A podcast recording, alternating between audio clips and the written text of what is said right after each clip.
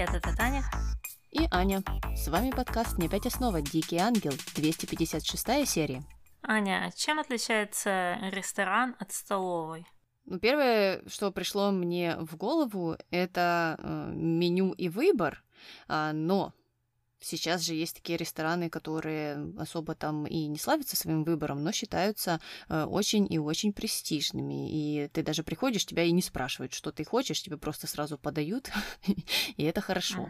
Поэтому, может быть, какая-то столовая могла бы стать э, таким вот э, престижным рестораном сегодня. Но это такая моя первая гипотеза. Чем же отличается ресторан от столовой, Таня? Э, честно говоря, у меня нету для тебя такого чистого ответа. 256 э, лет назад некий мусье Буланже, как вроде бы открыл э, первый в мире ресторан, а он до этого был владельцем столовой в Париже. И эта столовая специализировалась на супах. А, и, кстати, в то время большинство людей э, ели в столовых, потому что у городских жителей часто не было в квартире кухонь. То есть у них не было другого выбора. Ну и, и было по городу очень много м, заведений, которые вот похожи на столовые. А он сказал, что еда, она должна э, нести восстанавливающую функцию для здоровья. И само название ресторан, оно идет от слова восстанавливать, то есть э, restore ну или какая-то там французская версия э, restore, ну как восстанавливание, реставрация, э, то есть ты должен прийти туда, э, поесть, и это восстанов... восстановит твое здоровье.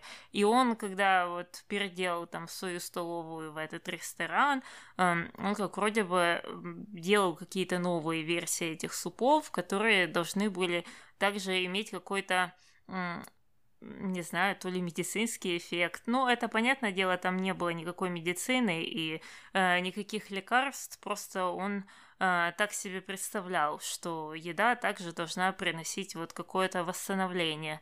И мне кажется, я бы ответила на этот вопрос так, что столовая это чисто чтобы поесть и утолить свою там жажду, свой голод – а ресторан — это и поесть, и приобрести какой-то опыт, experience, впечатление.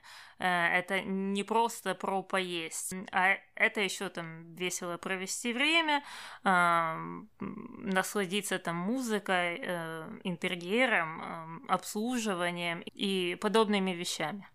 Ну, то есть э, тогда отличие ресторана от столовой было в том, что в ресторане котлета состояла на 80% из мяса и на 20% из хлеба, а в столовой наоборот. Правильно я понимаю?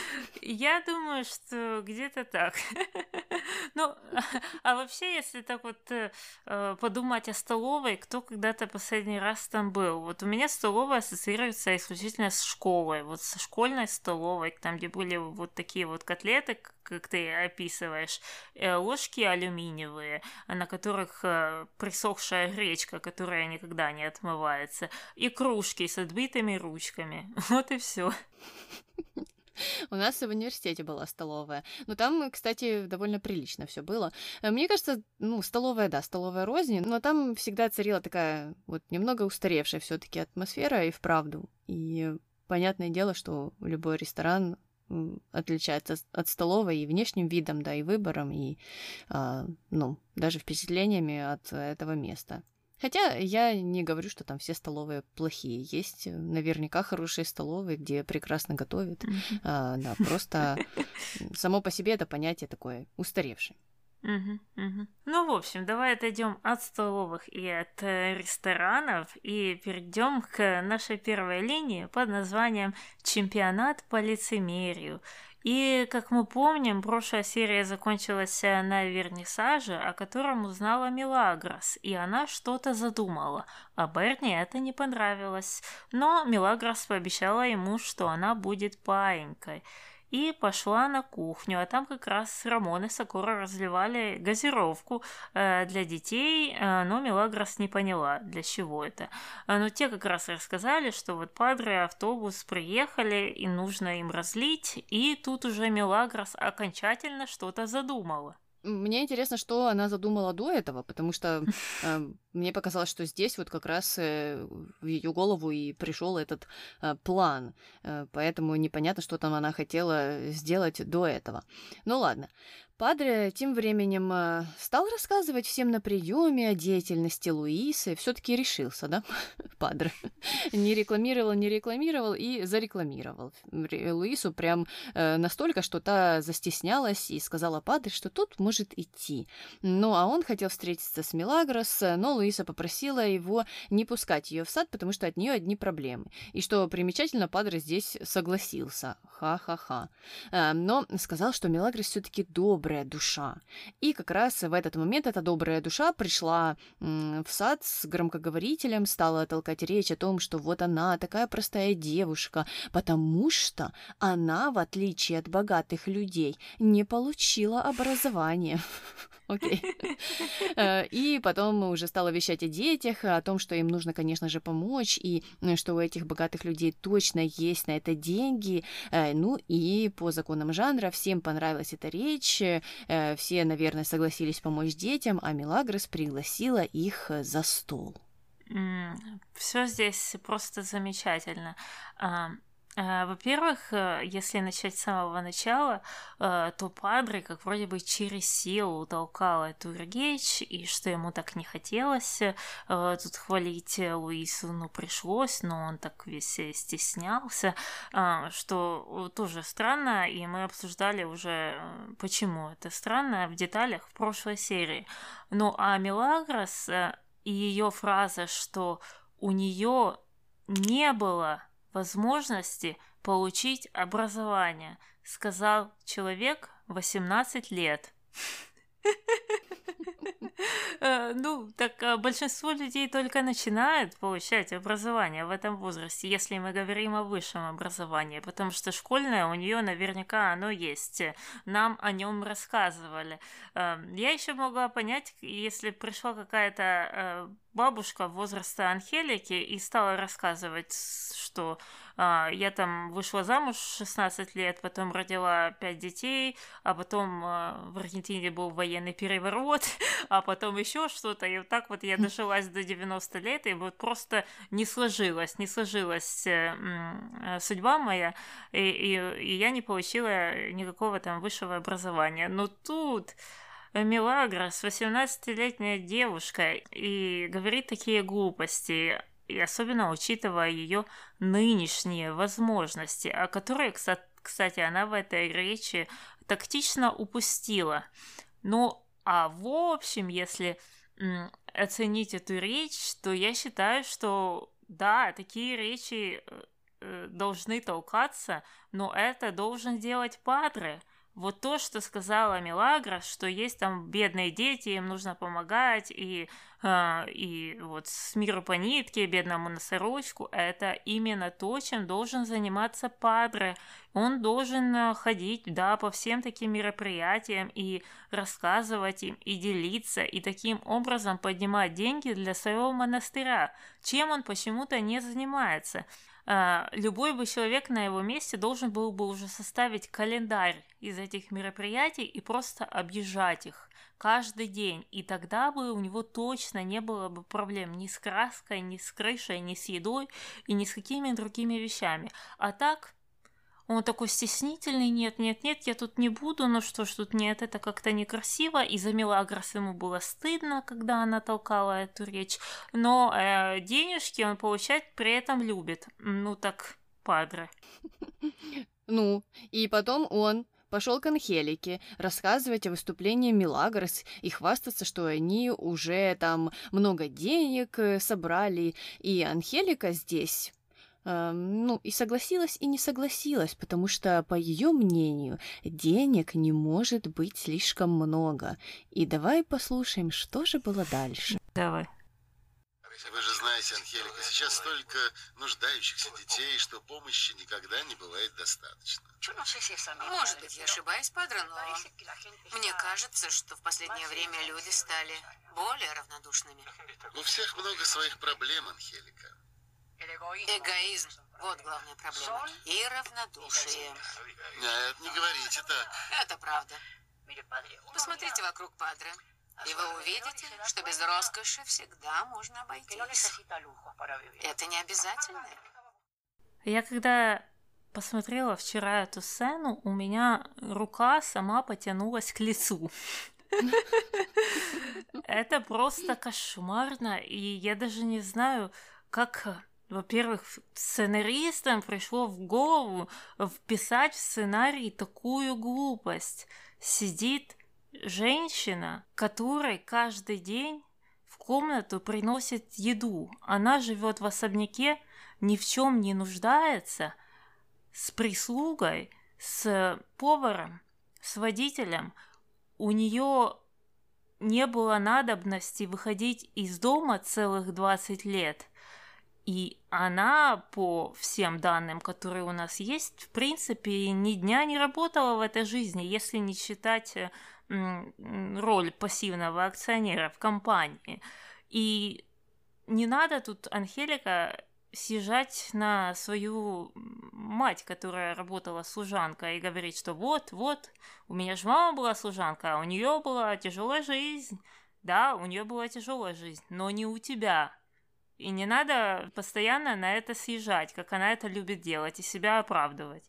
Да, да, очень была странная линия о том, что вот, можно жить в простоте. Не, ну, конечно, можно жить в простоте, э, если простота — это вот то, что Таня описала выше. Понятно, можно так прожить. Анхелика спокойно прожила много-много лет, э, все отлично. А потом еще рассказывает об эгоизме и о том, что, ой, денег много не бывает. Mm-hmm. Ну, отлично, много не бывает. Э, так тоже скинься туда же. Все же судя по всему, кто пришел на вернисаж, заплатили. Что тебе еще нужно? Почему тебе все мало? И вообще, какое тебе дело? А, опять же, вот этот шейминг а, других людей, которые дают деньги на благотворительность, мне немного непонятен. Uh-huh. Если ты хочешь отдать 35 миллионов на здоровье, отдавай. Если человек рядом отдал 10 тысяч, э, ну, ну вот значит так и отдал. Ну нельзя все-таки э, людей э, заставить там или не знаю даже там склонить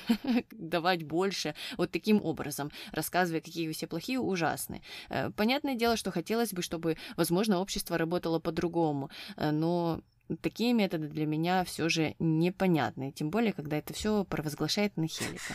Ну и дальше уже к Падре и Анхелике присоединилась Луиса. Она стала хвалить Падре за вот эту гениальную идею э, и сказала, что ее роль там тоже была достаточно важной, потому что она же все организовала. А Анхелика, в свою очередь, была не впечатлена и сказала, что Луиса врет и вообще ей следует пойти в политику вот с такими навыками и умениями.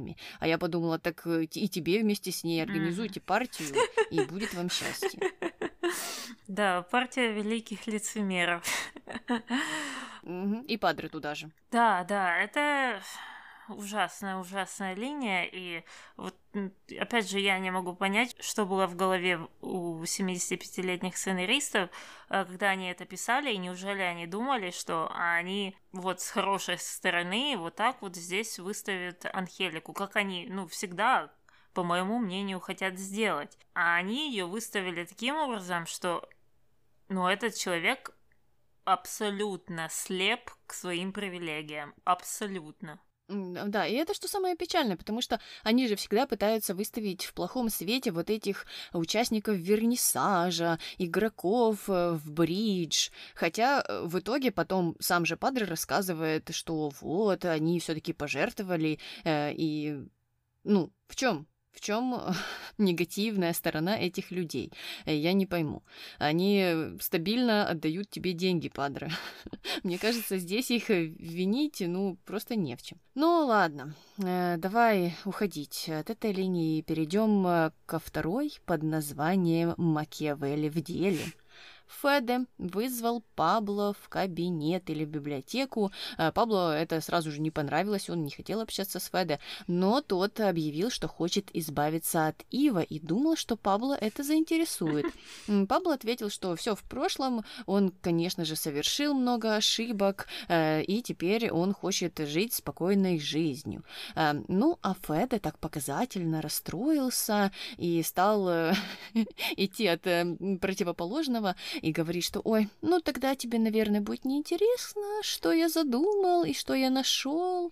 Э, ну и Пабло, конечно же, заинтересовался, услышав это все. Э, ну, а Феде тогда уж обрадовался и стал рассказывать, что пора вышвырнуть Ива, э, на что Пабло ответил, что Луиса вообще-то этого не допустит. Но Феде сказал за нее не волноваться. И давай послушаем, что же он придумал. Давай. Хотя, если тебя это интересует... Э, конечно, интересует. Я хочу знать, что ты нашел. Доклад. Анонимный доклад, который Ива хотел послать в Конгресс через своего адвоката. Какой доклад? Читай. Он обвиняет меня в уклонении от налогов. Конечно, это правда. Хотя и общепринято в такой стране, как наша. Он тебя обвиняет, да? А на второй странице подробно описана твоя связь с мафией. Среди прочего.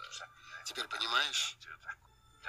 Мы должны его дискредитировать, иначе у нас будут серьезные проблемы. Это все, конечно, прекрасно, но при чем здесь Конгресс? Не знаю. Я так и представляю, как его выступает, и все такие... Ну да, в нашей стране так принято, как сказал Феде. Ну, если в их стране так принято, ладно, поверим Феде. Э, ну, раз Феде хотели взять э, там, не знаю, первым э, номером в партии правящей в Конгресс, то я не думаю, что Ива какой-то бы сюрприз им предоставил вот с помощью этой речи. Да и Пабло тут вообще никаких вопросов не задавал, его совершенно не удивило, что Ива не идет с этим всем э, в полицию хотя бы для mm-hmm. начала или в налоговую. Mm-hmm. Ну и о том, что Пабло был в мафии, мне кажется, было известно всем. Просто всем. Э, странно, что он оттуда так легко ушел, а, но я не понимаю, как эта новость сейчас может э, ему навредить, может ли она ему навредить вообще. Мне кажется, что даже если Ива и захотел бы пожаловаться кому-то на то, что вот существует такая мафиозная группировка, то и сама бы мафия его прикрыла, и Пабло вообще не нужно было бы париться, потому что мафия теряет намного больше, mm-hmm. чем Пабло от того, что вот эта информация куда-то уйдет. Это точно, но они вот в каждой непонятной ситуации почему-то хотят при крутить каким-то образом туда политику, конгресс или что-то еще. Хотя на самом деле, как ты и сказала, это полиция, налоговая, антикоррупционный комитет, если у них есть такой, что угодно, кроме конгресса. Какой-то да, дядя придет с улицы, вернее, пацан, и, и что, там будет ходить э, с папочкой и тыкать ее разным людям в лицо? Ну, серьезно. А, ладно, э, Феде последовал э, дальше, сказал, что нам нужно срочно дискредитировать его, чтобы в Конгрессе ему никто не поверил. И Пабло не хотел этим заниматься и посоветовал нанять кого-то другого для этого задания. А, но Феде посчитал, что этим должен заниматься именно он, а, но Пабло был не согласен, потому что Иво сразу бы догадался, что он что-то задумал против него. Но а, у Феда был другой подход, он посоветовал Пабло помириться с Иво и успокоить его, а остальную часть плана Феда сделает сам. А, Пабло немного сомневался, но Феде все-таки удалось его убедить. Потому что если все это провалится, они оба сядут за решетку. Э, ну, Пабло согласился и ушел, а Феде было смешно от того, что он такой дурак.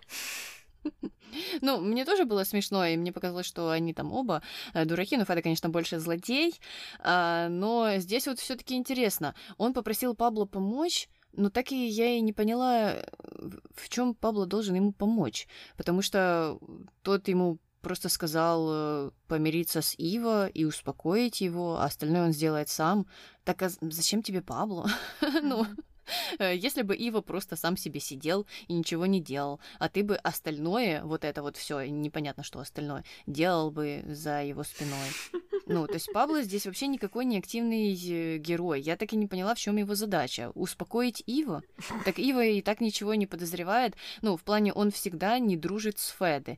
И что Пабло скажет ему сейчас? Ива, тебе нужно помириться с Феде. Или, ну, он будет наоборот говорить, Ива, не думай о Феде.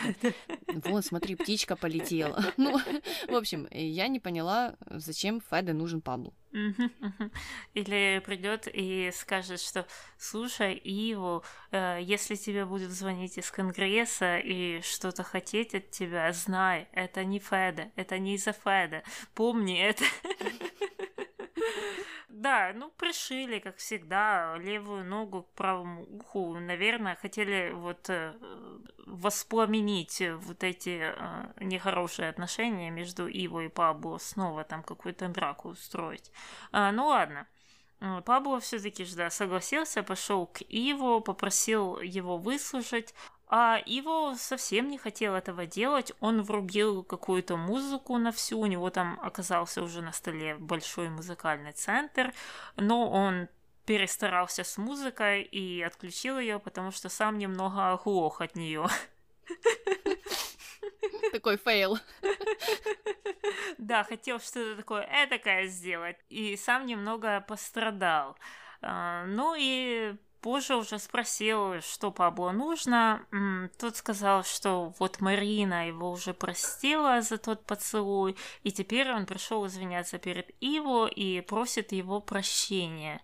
Ну, и непонятно, да, чем закончилась эта сцена, простил там его или нет. Ну да, конечно, зачем нам это все? Это уже не важно. И потому что роль Пабло-то вообще не важна в этой ситуации. Вот они нам решили ее до конца и, и не, не показывать. Ну, а Феде и Репеть тем временем подготовили документы для Конгресса чтобы Конгресс, в свою очередь, расследовал а, уклонение от уплаты налогов против Ива. А, то есть Ива якобы уклоняется от уплаты налогов. А, и Репети здесь похвалил Феда и сказал, что по сравнению с ним Макиавелли просто ребенок. А, ну и, конечно же, параллельно он там стал подсчитывать сумму оплаты, сказал, что нужно заставить э, многих людей молчать, особенно сейчас перед выборами. Кого заставить молчать? Э, я не понимаю. Э, или там, может быть, какие-то есть честные депутаты, которые посмотрят на это все. Ну, раз мы уже считаем, что Конгресс будет будет заниматься делом об уклонении от уплаты налогов. А, и скажут, нет, это все неправда, здесь подписи не совпадают или наоборот совпадают слишком сильно. И их надо будет заставить молчать. В общем, я не пойму, что здесь вообще наворотили и почему, почему всегда это все вот так, не знаю, тройное сальто, кувырок назад э, и, и еще какой-то реверанс потом в конце. Ну и Феде в итоге сказал, что заплатит э, только, чтобы Репети все это сделал и помог ему уничтожить Иву. Угу. Угу. Ну и не стоит забывать, что выборы как бы уже прошли, а тут они вот почему-то снова пришли. Ну, Таня, подожди, это же Аргентина. Ты что, э, забыла, что сказал Феда? У них такая страна, такая страна. Ну, там, наверное, пришел э, э, этот новый состав Конгресса, а потом оказалось, что они все уклонялись от уплаты налогов, их посадили или там, не знаю, что с ними сделали, завели дело, слушание на этих людей. И теперь новые выборы. Ну, не знаю, не знаю, как еще это описать. Э, понятно. Ну, в общем, посмотрим, что там будет с этим конгрессом и расследованием. У нас закончилась уже эта линия, а мы переходим пока на третью под названием Can't Explain.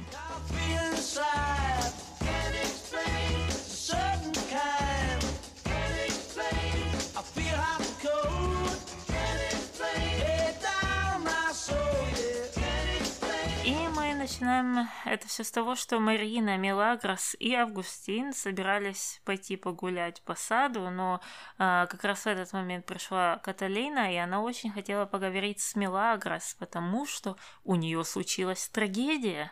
И дальше она что-то пыталась сказать, но мялась, не могла, и в конце концов она выжила из себя признание о том, что она хочет уйти из монастыря. Тоже такая линия из ниоткуда. Каталину не видели уже, не знаю, 30 серий, и тут явилась она с таким желанием.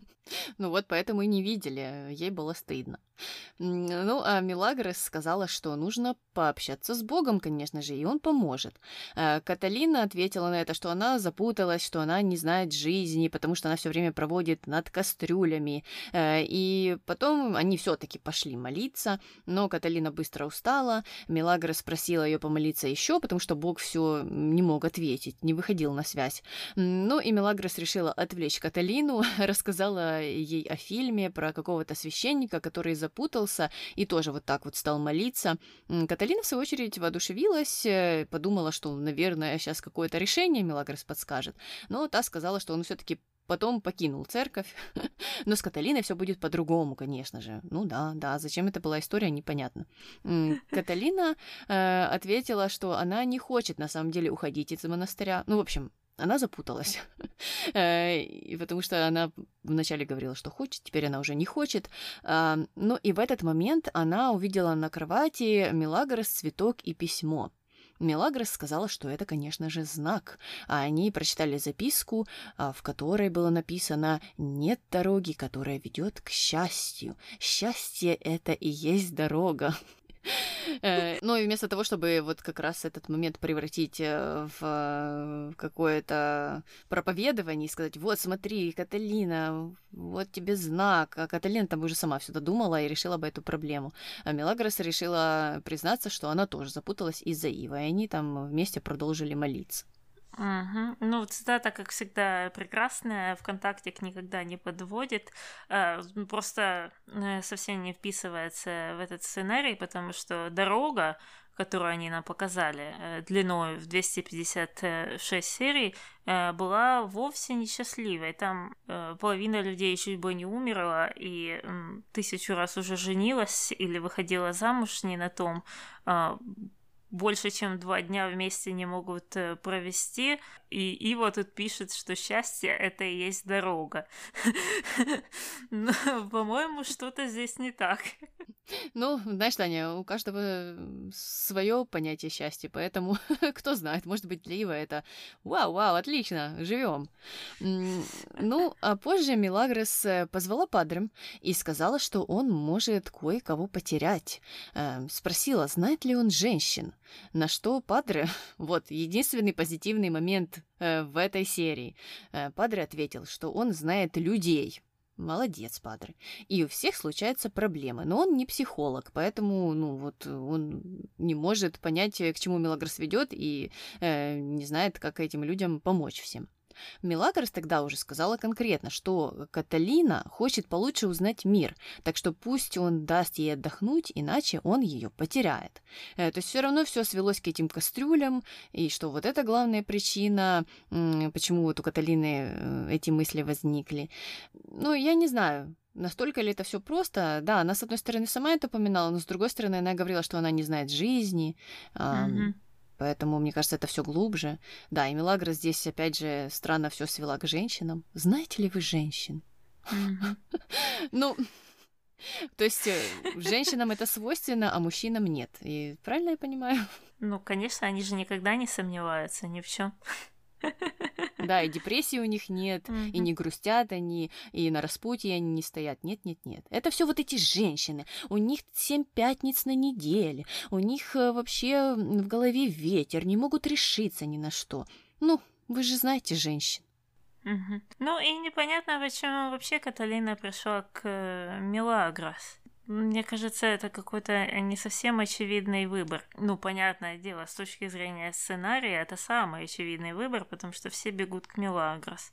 А если с точки зрения реальной жизни посмотреть, я не знаю, это как-то странно. Чем она тебе может помочь? Ну, мне кажется, что они хотели нам, а, наверное, показать, что, что Каталине было стыдно идти к Падре и с ним общаться об этом а других друзей ее мы не знаем, поэтому, возможно, так. Но, опять же, Мелагрос ей ничем не помогла. А, ну и позже она решила пообщаться с Берни о том, можно ли пригласить Каталину пожить в особняке, потому что здесь все сумасшедшие, и она быстро сбежит в монастырь. Ну вот все-таки пришла к быстрому решению, свойственному для Милагрос. С запиской не сообразила, а здесь уже поняла, что нужно делать. Молодец, хорошая подружка. Ну, а Берни ответил, что нужно спросить у Феда, но он не уверен э, в этом плане, потому что Каталина много ест. Боже, если бы Каталина это все сейчас услышала, она бы, наверное, точно пошла бы в монастырь и никогда бы больше ни с кем не общалась, потому что там ее явно больше уважают. А, ну, и мне кажется, что вот эта история с Каталиной, которая жила в особняке, уже была. Понятно, что был другой контекст, она не собиралась там уходить из монастыря, но ведь она когда-то уже жила в особняке в комнате Мелагрос, разве нет? Да, да, было такое. Это когда она должна была не допустить там того, чтобы Ива и Мелагрос сошлись или разузнать что-то об их отношениях. Когда Падре узнал, что Иво, как вроде бы э, ее брат, но это тогда ни к чему не привело, это просто было сделано для вот каких-то там комичных ситуаций, когда Иво пытался залезть в кровать Мелагрос, а там была вот Каталина. Э, но вот этот тоже совет, э, пусть она приедет и вот потом сразу сбежит, потому что все, все здесь сумасшедшие. Я, с одной стороны, полностью с этим согласна, а с другой стороны, ну, Милагрос же оттуда не убегает. Да, они же затянут свое болото. Мы знаем этих жаб. Э, Каталина потом не сможет уехать, даже если захочет. Э, ну, да, с другой стороны, да, Каталина много ест, не нужна она нам здесь. Тоже такие приятные разговоры э, знакомой, подруги и так далее. Все отлично. Ну ладно, посмотрим. Э, Эрнан у нас любитель э, флешбеков, э, вот именно таких, а не коротких. Ну и коротких тоже. Он не может без них жить, поэтому, судя по всему, Каталина опять появится уже в новом особняке. Переходим к четвертой линии под названием «Квитка». Шукай в телефоне след,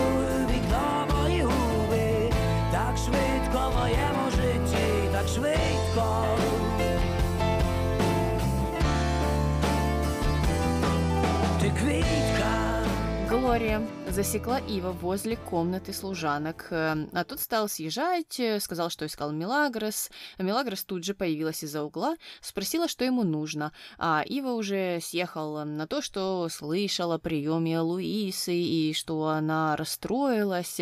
Милагрос ответила, что нет, все прошло отлично, и мы собрали много денег. Э, и потом добавила, что ему вообще-то пора идти и отдыхать. Ну, он у нас ведь еще ранен. Эм, Ива ушел сразу же, наверное, обрадовался, что его э, не взяли за горло. Ну а Глория рассказала Мелагрос, что она вот его засекла. И они вместе э, поняли, что это он приносит цветы. А, да, и позже уже Мелагрос, Лина и Марта э, в своей комнате стали обсуждать вернисаж. Марта и Лина, как всегда, стали ссориться о том, кто из них умнее, кто э, более э, чистоплотный. Э, и вообще, кто из них ближе к высшему обществу. Ну, а Алина в один момент потом отвлеклась на записку от Иву, э, которую она нашла, опять же, на кровати Мелагрос. И в записке было написано «Если любишь, то возможно все». Ну, и Лина была в восторге. Она просто была так счастлива это прочитать и очень счастлива за Мелагрос. Э, Мелагрос, конечно же, это тоже очень впечатлило. И Лина хотела, чтобы вот ей тоже писали такие замечательные записки. Как мало человеку надо.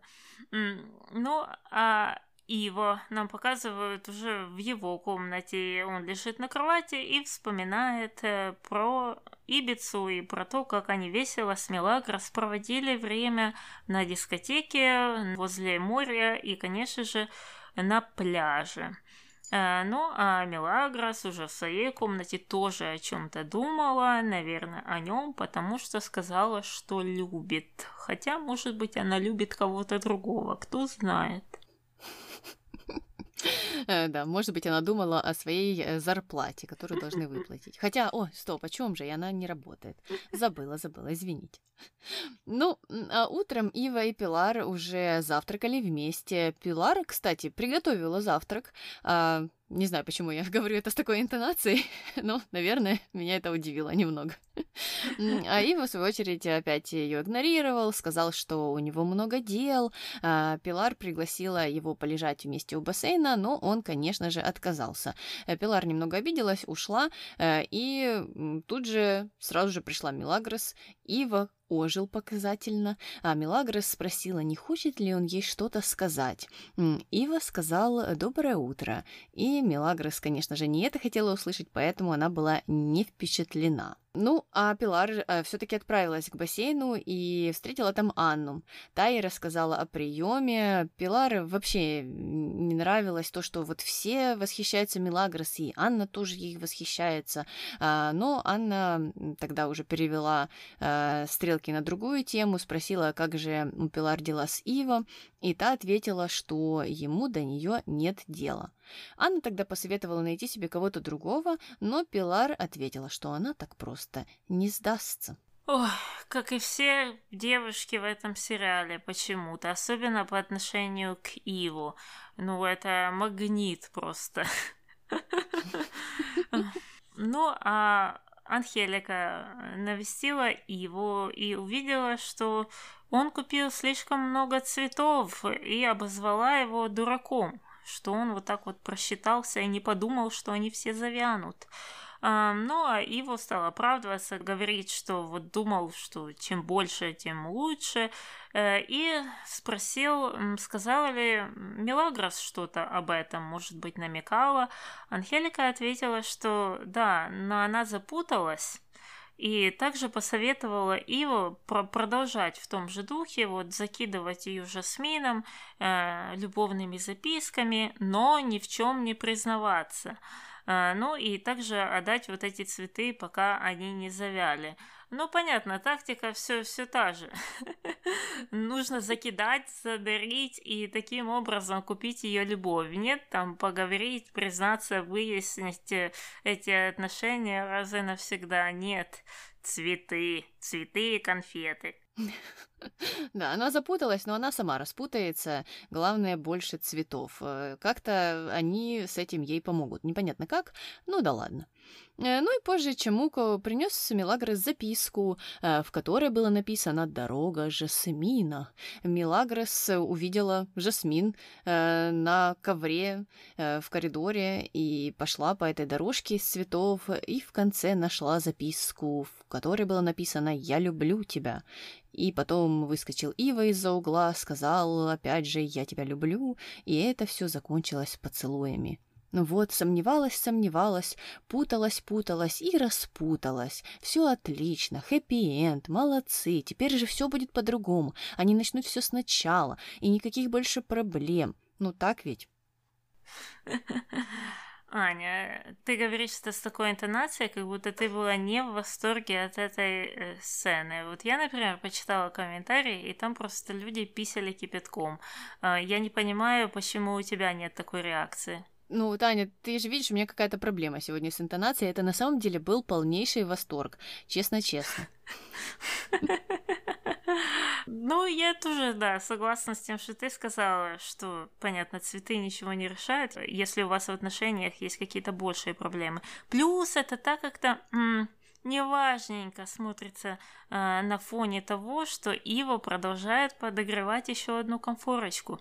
Или даже не подогревать, но, по крайней мере, вот поддерживать какой-то минимальный огонь, чтобы ее совсем не погасить. Я имею в виду Пилар, конечно же, потому что какая может быть другая причина э, тому, что он ее не отшивает? Ну вот почему он не может ей сказать, что нет? Э, я с тобой не хочу видеться, э, ни в бассейн ходить, никуда. Э, я тебя тогда позвал на эту ферму, потому что я там опять в 158 раз хотел кому-то мстить, и все, у нас ничего не будет. Нет, он продолжает ну, держать кого-то на каком-то таком поводочке, не очень коротком, но все-таки, чтобы там что-то бегало. Ну, это, мне кажется, повторяется эта история, которая была с Андре вот недавно. То же самое. Он, э, да, сначала обрадовался, что, да, появилась вот э, такая альтернатива. Потом его это все немного начало утомлять. Сейчас он вот такой пассивно-агрессивный. Потом он, конечно же, в конце, наверное, ну, если дойдет, э, как всегда, до решения этой ситуации, он взорвется. А взорвется почему? Потому что Пилар, наверное, уже скажет, слушай, что происходит? Происходит. Ну, то же, что и Андрея, в принципе, сделала. Он же ей не говорил, не говорил ничего, потом отшил э, очень поэтично с помощью строк Неруды.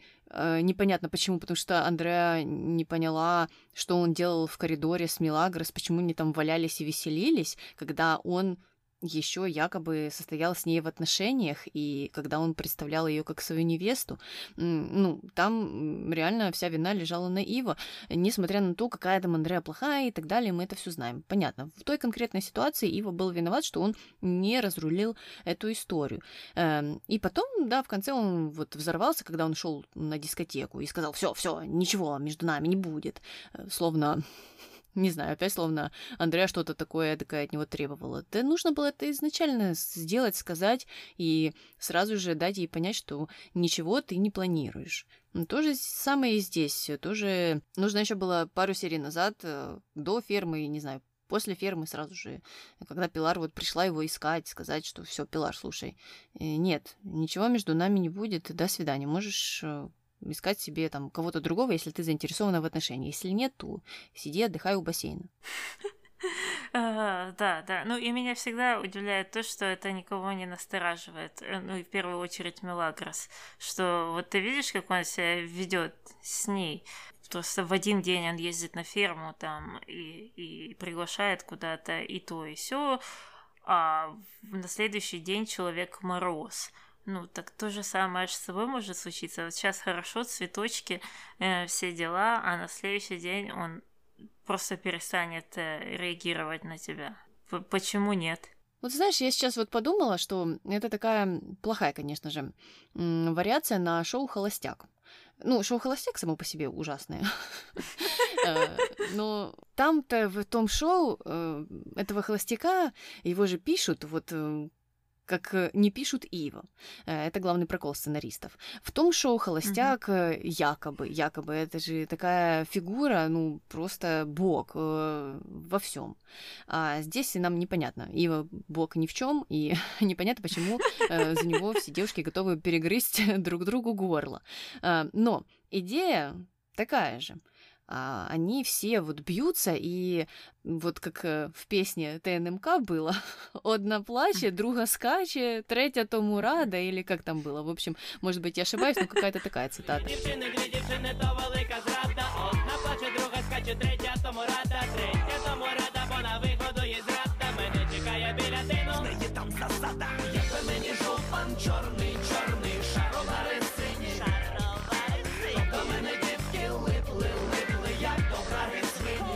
то есть ей плохо, мне хорошо, и мне все равно, что в той или иной ситуации он на самом деле а, поступает ужасно. Я этого не вижу. Главное, что вот это моя соперница сейчас плачет. А я радуюсь, потому что значит, что освободилось местечко для меня. Ну, то же самое же и в холостяке происходит. И, и здесь так. Это, конечно, все большой маразм. Я к этому все вела. И что это все ужасно. Э, но, с другой стороны, э, те, кто ностальгирует по Дикому Ангелу, вот, пожалуйста, идите посмотрите холостяка. Мне кажется, это все ну, ничем не отличается. Такой же ужасный тип, Э, за которого бьются несколько женщин, а он ведет себя паршиво, и непонятно, почему в итоге одна, которая с ним осталась, так радуется. Это точно, это, мне кажется, прекрасное сравнение, и особенно в том моменте, что там хоть рисуют его каким-то прекрасным, а здесь даже не пытаются. Э, ладно, давай оставим эту линию и перейдем на нашу пятую и достаточно неожиданную, потому что Андрея решила почему-то порыться в дипломатии Феда и нашла там какие-то бумаги. Открыла одну страницу, и по одной странице она сразу поняла, что э, фирма-то уже обанкротилась практически. И ее это так расстроило, что она пошла к бассейну думать об этом. Ну, а как раз у бассейна сидела Анна и Пилар, они ее позвали к себе, но Андрея была очень расстроена так, что не хотела общаться. Анна, как вроде бы, э, сжалилась и пошла с ней поговорить, спросила, все ли нормально, заметила, что Андреа плачет. А Андреа не понимала, что ей делать, э, а именно, что делать, э, если чисто теоретически компания разорится. Анна не понимала и не могла поверить, что такая большая компания может стать банкротом. Может, может, Анна. Ну, а Андрея стала жаловаться, что она живет на одну зарплату. Э, и сначала думала, что Феда ей что-то предложит, там, или должность, или что-то еще, но вот не сложилось. А Анна не верит, что вообще что-то плохое может случиться. Э, и Андрея это никак не успокоила, и она ушла от бассейна. А Анна побежала обратно к Пилар, и они стали там сплетничать, как-то унижать ее, насмехаться. Ну, какая-то ужасная такая сцена была, ничем не обоснованная, потому что мне казалось, что они же там все в терках, вот эта вся компания, они как вроде бы дружили или поддерживали какие-то э, более или менее цивилизованные отношения. А тут они вот показывают э, типа вот эту классическую, в кавычках, э, э, такую штамповскую э, склочность женщин, вот как они ужасно дружат. Тут они пообщались, там слезы повытирали, тут в другую сторону побежали, обсмеяли, обхохотали. Но все женщины такие, мы что это знаем. Да, у нас сегодня серия просто богата такими э, яркими описаниями. Э, мне тоже это не понравилось, и непонятно, да, зачем Анна тогда шла к Андреа и общалась с ней вроде бы как по душам. Она, конечно, ничего не поняла из того, что Андреа ей говорила, но тем не менее. А потом вот так вот Спилар э, скатилась вниз. Но Андреа ушла и встретилась с Лепетти позже у особняка э, и пригласила его на кофе. Давай же послушаем, о чем они болтали за чашечкой кофе. Давай. Неужели это правда? Да, Андреа. Компания Ди Карло на грани банкротства. Скоро у семьи Ди Карло ничего не останется. Но вам волноваться не надо. Я вас спасу. Ну, у меня много вопросов к этой линии. Во-первых, э, почему об этом никто не переживает? В первую очередь Феда, Иво, они что, не просматривают свои сметы и бюджеты, они этим не интересуются, Анхелика, Милагрос, кто-то из этих людей. Как эти люди могут не знать, в каком состоянии финансовое положение их компании? Это первое. И во-вторых, Андрея это, мне кажется, последний человек, который должен переживать, потому что у, у нее нету никаких ставок в этой компании. Она не акционер, а, она просто наемный рабочий. То есть ну, если так подумать, она какой-то секретарь или администратор офиса, и она может отсюда уйти, а с Декаро Конструкционес, и пойти работать в Родриго Конструкционес. То есть она не так зависит от э, финансового состояния этой компании, как э, все акционеры, потому что, понятно, там все их деньги, и они напрямую э, подвязаны под это. Так что, ну, как, какая-то несостыковочка. Одни вообще не знают ни о чем и не переживают, а Андрея тут сидит и ревет. Да, можно было это все скинуть на то, что там Феде какие-то э, махинации мутит. Но, с другой стороны, они же все акционеры, э, и мне кажется, это было бы трудно сделать. А, ну, может быть, если бы они были какими-то супер мелкими акционерами, а Феда была бы просто, ну, какая-то а- а- абсолютная власть, то ладно еще, но мне трудно в это поверить. Ну и второе, даже, даже если у Феде не все так чисто, то он же должен понимать, что компания скоро разорится, или он считает, что он сможет все исправить в последний момент. Ну, то есть это тоже как-то странно на самом деле, что ему не страшно, и что он там репете рассказывает, что да, я заплачу тебе любую сумму за то, чтобы вот Ива дискредитировать. То есть вроде бы как он э, деньги направо и налево раздает, там Луиси выписал чек на 70 тысяч, там еще что-то, э, ну, потратил. В общем, как-то это все не ложится в одну схему.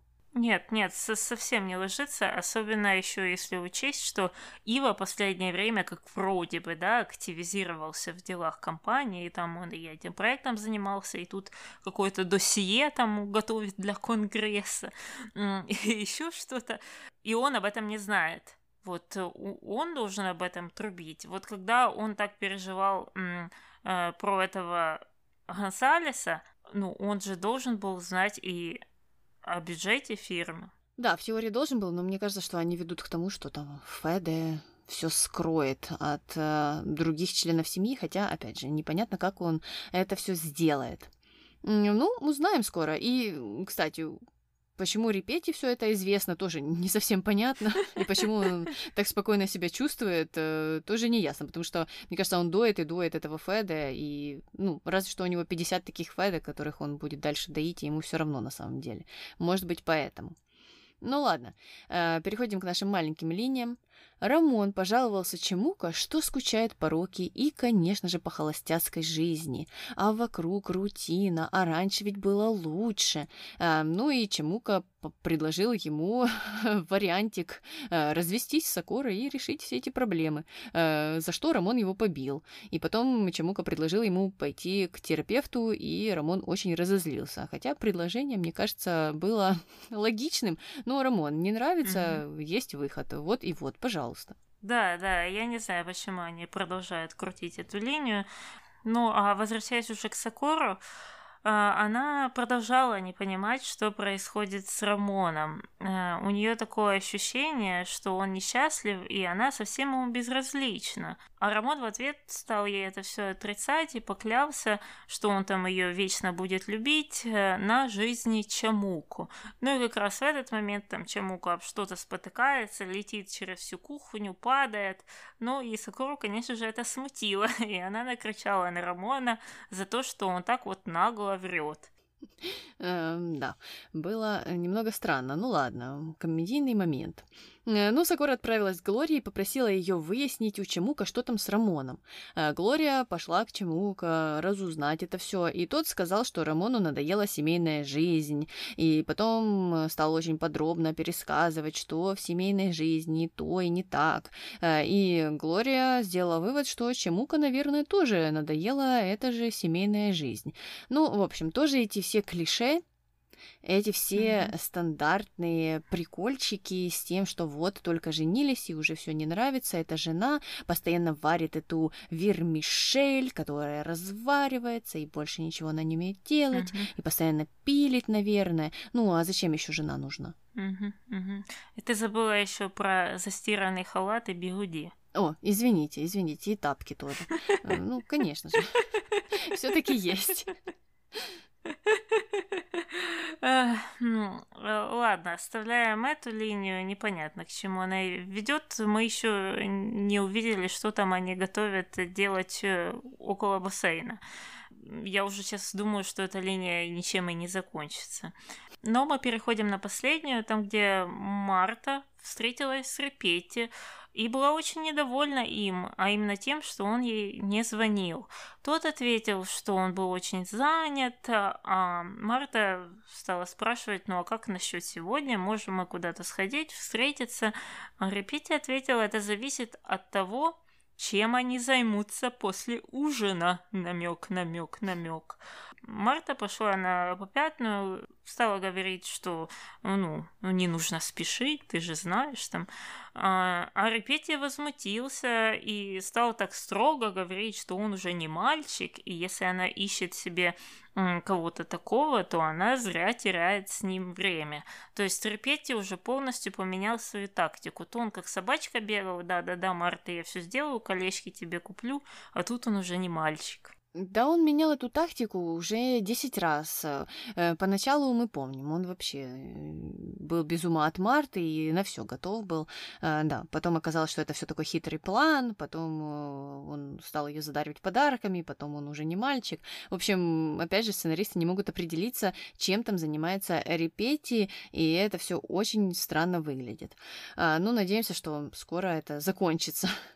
А пока закончили со всеми нашими линиями, переходим к номинациям. Кто твой герой? А, нет, нет героя в этой серии, как обычно, никого я не нашла, так что, может, ты кого-то нашла? Ха-ха. Э, нет, конечно же. Ну, чем дальше в лес, тем меньше героев.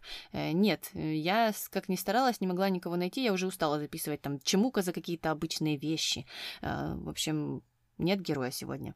Переходим к злодеям. Кто твой злодей? Я тут немного для разнообразия записала Пилар и Анну, потому что мне совсем не понравилась эта сцена у бассейна, как они смеялись с Андреа. И не понравилась она мне не только с точки зрения героев, а еще и с точки зрения сценариста, потому что это опять клише, это опять штамп, это вот эти все разговоры о о том, что женской дружбы не бывает, что они скучные, что они сплетницы, что они там насмеиваются друг другом за спиной. Но это все уже так поднадоело, эта история уже тысячу лет, и уже тысячу лет она не смешная и не правдоподобная. Да, я согласна, но я здесь выбрала злодея классического, Феде, э, потому что Феде там непонятно, что он собирается делать с Конгрессом, э, ну, мы, наверное, узнаем дальше, но что-то плохое явно.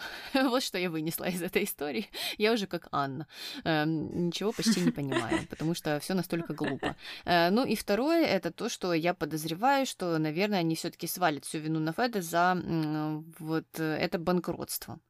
А, не знаю пока точно, но вот немного авансом я и повесила злодейство на него за это уже. Потому что, ну, я, я не знаю, кого еще можно обвинить, э, к чему это ведут сценаристы, поэтому так. Ну ладно, давай перейдем к дуракам. Кто твой дурак? Э, я записала э, двоих дураков. Это Анхелика, которая, наверное, могла бы быть и злодейкой, ну, такой злодейский дурак, из-за ее слепоты к своим привилегиям, причем полнейшей. Там и спереди какие-то очки, через которые ничего не видно, и по бокам шоры, и, наверное, заборчик где-то стоит. Человек сидит в особняке, ей только что принесли на подносе чай, а она вот вообще, как ни в чем не бывало, говорит, что посмотрите, падре, не обязательно здесь жить в роскоши, посмотрите вокруг, и так показывает э, на свою комнату. А чем? Чем это не роскошь? Анхелика, ты каждый день слышишь истории Мелагрос о жизни ну вот, в другом мире, а там о бедных детях, о, бедных кварталах, ты там часто посещала эти места, ты встречалась с Гамуса и, и с его папашей алкоголиком, и после этого всего ты говоришь такие вещи на 256 серии. Так слушай, и комнату ведь показывает, а, и что примечательно, все же переехали. Ладно, там понятно, она долго ругалась на Луису, что вот, это незачем тратить деньги на этот ремонт. Но решили, там плесень была. Мы знаем, что это э, плохо для здоровья, особенно Анхелики. Э, и все переехали, пожертвовали там местом, не знаю, метражом, э, мебелью. Но Анхелика-то перебралась со своей комнатой. Вот представь себе, во сколько раз это дороже обошлось, чем всем остальным. Переезд вот этот. Ей же и обои поклеили. Точно, точно, я об этом даже не подумала. Мисс простота, мисс скромность, э, да. Угу, угу. Ну и тут, конечно же, второй, второй антигерой, дурак, в смысле, это Милагра с, с ее вот этой речью, что э, я такая же простая девочка, слушай, выступает напротив, опять же, особняка. Э, я простая девочка, у которой не было шанса получить э, образование. Ну, зачем же так врать? По-другому надо уже так подходить.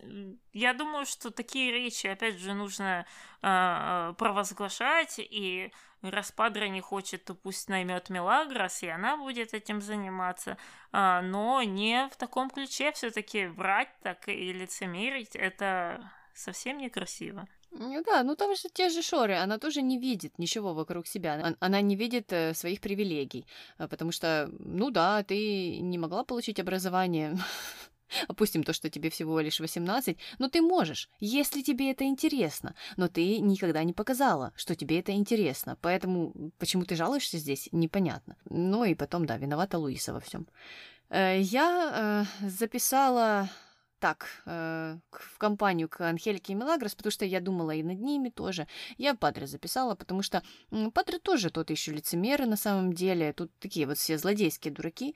Э, сначала нет, не хочу, сначала вот реклама, э, и как это все плохо, а потом ничего не реклама, давайте денежки, отлично все со- собрали мы, и прекрасно, сейчас пойду похвалюсь Анхелике. А потом еще и э, вместе с ней буду слушать, как э, она там говорит, что Луиса ужасная. Э, ну, не совсем красиво, мне кажется, и здесь э, понятно, у тебя такая работа. Хочешь, не хочешь, придется собирать денежки. Реклама, не реклама. Ну, иначе смирись, что ты ничего не сделаешь для этих детей никак ты не сможешь им помочь, ничем другим. Э, так или иначе, главные меценаты здесь э, вот эти люди, которые посещают вернисаж, и рекламу перед ними делать придется. Да, но они же так э, показывают это, что как будто Падре Э, хочет, чтобы люди сами как-то догадывались о существовании этого монастыря и несли туда денежки. А многие люди, может, и не знают, что он там есть, и что там есть приют, и что им нужны деньги. Если ты не будешь сюда это все оглашать, то не надейся, что тебе эти денежки будут нести. Ну, кстати, так и работает с благотворительностью. А, вот э, есть же организации, которые, ну, раскручены, и я не говорю, что это плохо там или хорошо, просто, да, они себя показали, дали знать о себе, и люди им жертвуют, потому что они о них знают. А в то же время есть много организаций, о которых никто ничего никогда не знает. А, ну и, как правило, детям жертвуют стабильно много. Что, опять же, хорошо, отлично, молодцы все. А, но там что насчет э, организаций, а, которые помогают э, жертвам домашнего насилия, или бездомным, или пенсионерам, например? Туда ведь э, не так много денег поступает. И, во-первых, потому что эти группы не такие привлекательные, как бы это ужасно ни звучало, но так и есть. А во-вторых, э, возможно, потому что эти организации не дали о себе знать вот так э, широко, как э, удалось это другим. То же самое здесь и с Падре. Ну, ты можешь ждать, что кто-то придет добренький такой и скажет, вот я решил вам пожертвовать миллион. Ну, а если он будет идти-идти, на его пути станет Падре Родригес, то он там остановится, он к тебе не дойдет просто. Ну вот-вот, да. Так что Падре, конечно, это еще э, тот наивняк. Ну ладно, закончили с Падре и со всеми переходим к мистеру Морковке, что он скажет про эту серию. Три морковочки сегодня за разговоры Марты и Репети, э, за какие-то там намеки Рамона на непонятную новую жизнь, ну и за махинации всякие злостные. Окей, ну как обычно. И тогда переходим к нашим комментариям. Комментарий первый. Просто не представляю, каково быть такой красивой. На самом деле красивой, а не созданной. Ответ. Худеть надо. Еще один ответ. Все женщины красивые. Это, кстати, два ответа от мужчин. И правильный ответ от мужчины из Латвии. Эм, да, угадайте, какой. Комментарий второй. У Мили не было возможности учиться. О чем она? Героине всего 19 или 20 лет. Нежелание, вот ее проблема. Ответ. Не думаю, что в монастыре можно получить хорошее образование, а главное, что там не прививают понимание, что образование необходимо. Читать, писать, считать кое-как умеют дети и нормально. Я думаю, там такая политика. Ответ. Учиться никогда не поздно. Я планирую получить второе высшее, это не считая всевозможных платных и бесплатных курсов по основной профессии и мастер-классов творческих, так сказать, для души. Для справки, мне тридцатник. А Милли обычная оборванка. Я не могу сказать, что она совершенно тупая и никчемная. Нет, ей не хватает знаний, опыта. Она даже представления не имеет о работе организации. Да и строительство не ее стезя. Вот лавочку она бы держать могла, какую-нибудь небольшую, непродовольственных товаров, а то раздаст все к чертям. И то только при помощи и руководстве кого-то, например, Анхелики на первых порах. Ей нужен кто-то, кто бы разжевал систему и контролировал ее взбалмошность. Честно говоря, у главной героини весьма странные понятия. Вместо того, чтобы нищим детям дать путевку в жизнь, родить за их образование и получение маломальской специальности, она только показывает им «надави на жалость, прогнись, покажи какой ты разнесчастный нищеброд, и тебе кинут корку хлеба и тряпье». Внушать нужно то, что надо работать, стараться, находить в себе таланты, способности и развивать их. Но у 18-летней Мили мышление как у 12-летнего ребенка. И она только и умеет, что проворачивать аферы. Точнее, пытается, но ее постоянно ловят на этом. Как сценаристы не пытаются выставлять воровство и вранье в хорошем свете, они все равно остаются воровством и враньем. Ответ. Золотые слова. При таких возможностях она даже не пытается к чему-то стремиться, торчит целыми днями в этом доме, воруя вещи и выклянчивая деньги на помощь детям. Легко чужими деньгами распоряжаться. Сама бы взяла у Хельки деньги и пошла учиться, и детям бы помогла с учебой и работой, а не приучала их к подачкам от богатых. Они так и будут всю жизнь бедными и просить подаяния. Последний ответ. В Аргентине менталитет другой. Там мало кто учится в понимании с образованием на постсоветском пространстве, да и Европы. Страна третьего мира.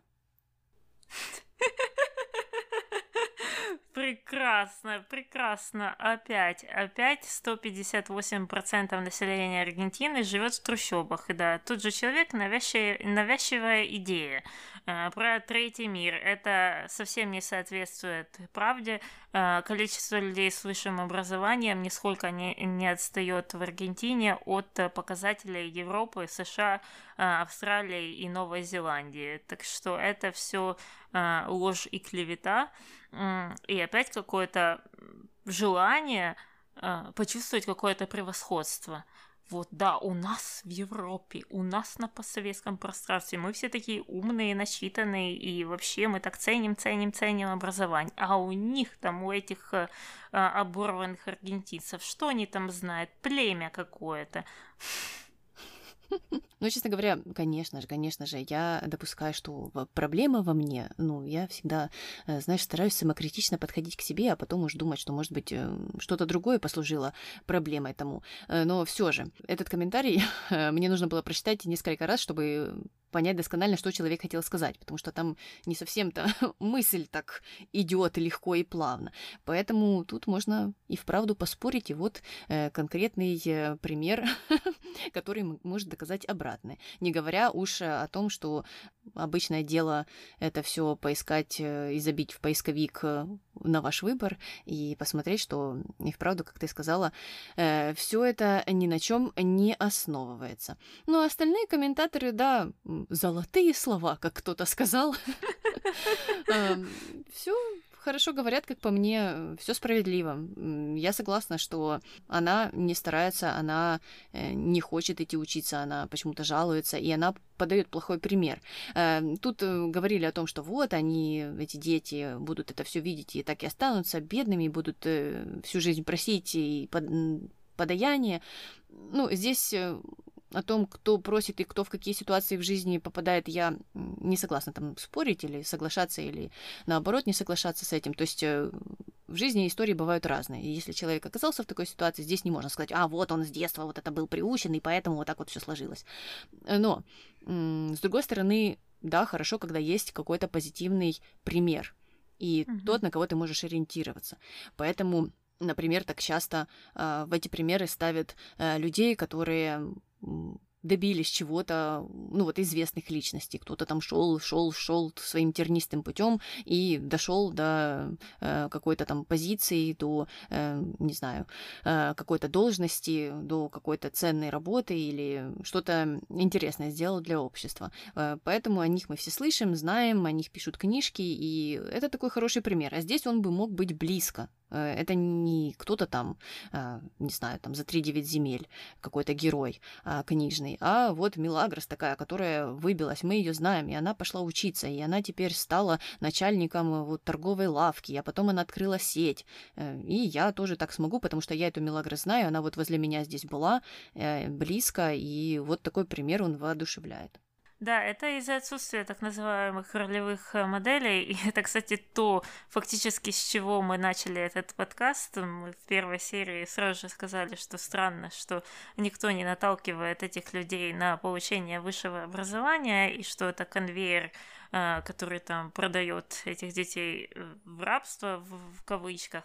Эм, но я всегда больше, чем на Мелагрос, все-таки вину хотя бы половину скидываю на ее менторов, потому что они старше, они дают ей советы, они являются теми людьми, которым Мелагрос доверяет. Э, и которых она хоть через раз, но прислушивается, да, к Анхелике, которая говорит, тебе надо там с его, с его, с его, а если не с его, то ни с кем, потому что это твоя судьба, ну и так она это впиливает, впиливает, что Мелагрос э, э, верит хоть куда. Ну и Падре, как она знает давно, он там как отец и все дела. Но эти же два человека, которые да, за нее ответственны в какой-то мере, они ей не дают таких вот советов по какой-то очень странной причине. Ну, и самое ужасное, что Падре не дает таких советов не только Милагрос, но еще и всем э, детям, которые, э, которых он там воспитывает. И это, это очень печально. Но мы это обсуждали, вот реально я помню еще в первых пяти сериях, что им нужно создать какую-то программу, профориентацию, отправлять там людей хотя бы в какой-то колледж, в техникум, даже если они там станут швачками, это уже будет лучше, чем прислуга, а так дальше, дальше покатится, и что-то, э, да, из них выйдет. В любом случае лучше, чем вот э, до старости мыть тарелки. Да, да, ну, знаешь, чем начинали, на том и э, закончили. Э, ну и последний комментарий. Милли любит быть в центре внимания. Если бы она хотела помочь детям, то приняла бы деньги и использовала на добрые дела, а ей нужно повыпендриваться, оправдывая благими намерениями. Она вечно неуважительно относится к людям с большими деньгами, считая, что они заработаны легко или нечестно. Она требует равенства и уважения, но сама не проявляет этих качеств. Скверный характер, скверная личность. Ответ. Вас говорит жаба. Оригинальный комментатор. Лучше быть жабой, чем дурой. Еще один ответ. Лучше быть дурой, чем эгоисткой. Ответ. Да, вы правы. Только Милли вовсе не дура, а умелая манипуляторша и эгоистка. А вот те, кто не видит этого, очень похожи на дур, которые готовы в сети обзывать реальных людей из-за сюжета фильма. Наверное, жизнь таких людей настолько неинтересна, что их эмоции от просмотра замещают собственные, реальные, и они переносят эфемерные переживания в адрес реальных людей. Желаю всем нам адекватности и не ставить мыльную оперу выше собственного достоинства. Аминь.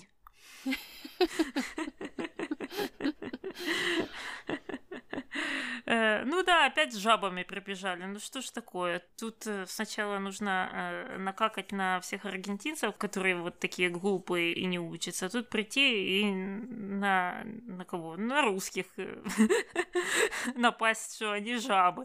Все вокруг одни ужасные люди живут. Если не в Аргентине, то тут прям близко. Точно такие же. А, да, э, все не так и все не то, э, когда обижают любимого персонажа Таня, э, что не ясно. Хотя, опять же, странно, этот человек же тоже обижает любимого персонажа, потому что этот персонаж живет в Аргентине. Ну, в общем, круг замкнулся.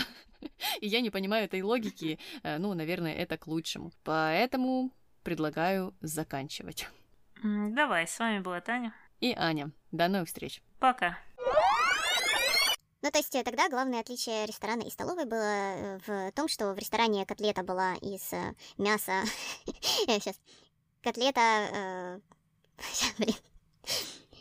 В состав котлеты входило мясо и хлеб соотношение... Блин, как мне правильно, правильно сказать? Вообще, как ни в чем не бывало, говорит, что посмотри, Бернарду, не обязательно жить Падре, в роскоши. падре. Ты там часто посещала эти места, знаешь, там Чамуку, его папашу алкоголика. И ты Гамуса. говоришь такие вещи... Гамус. Я кого сказала? Чамука. А, ну, как обычно. Ты встречала Чо...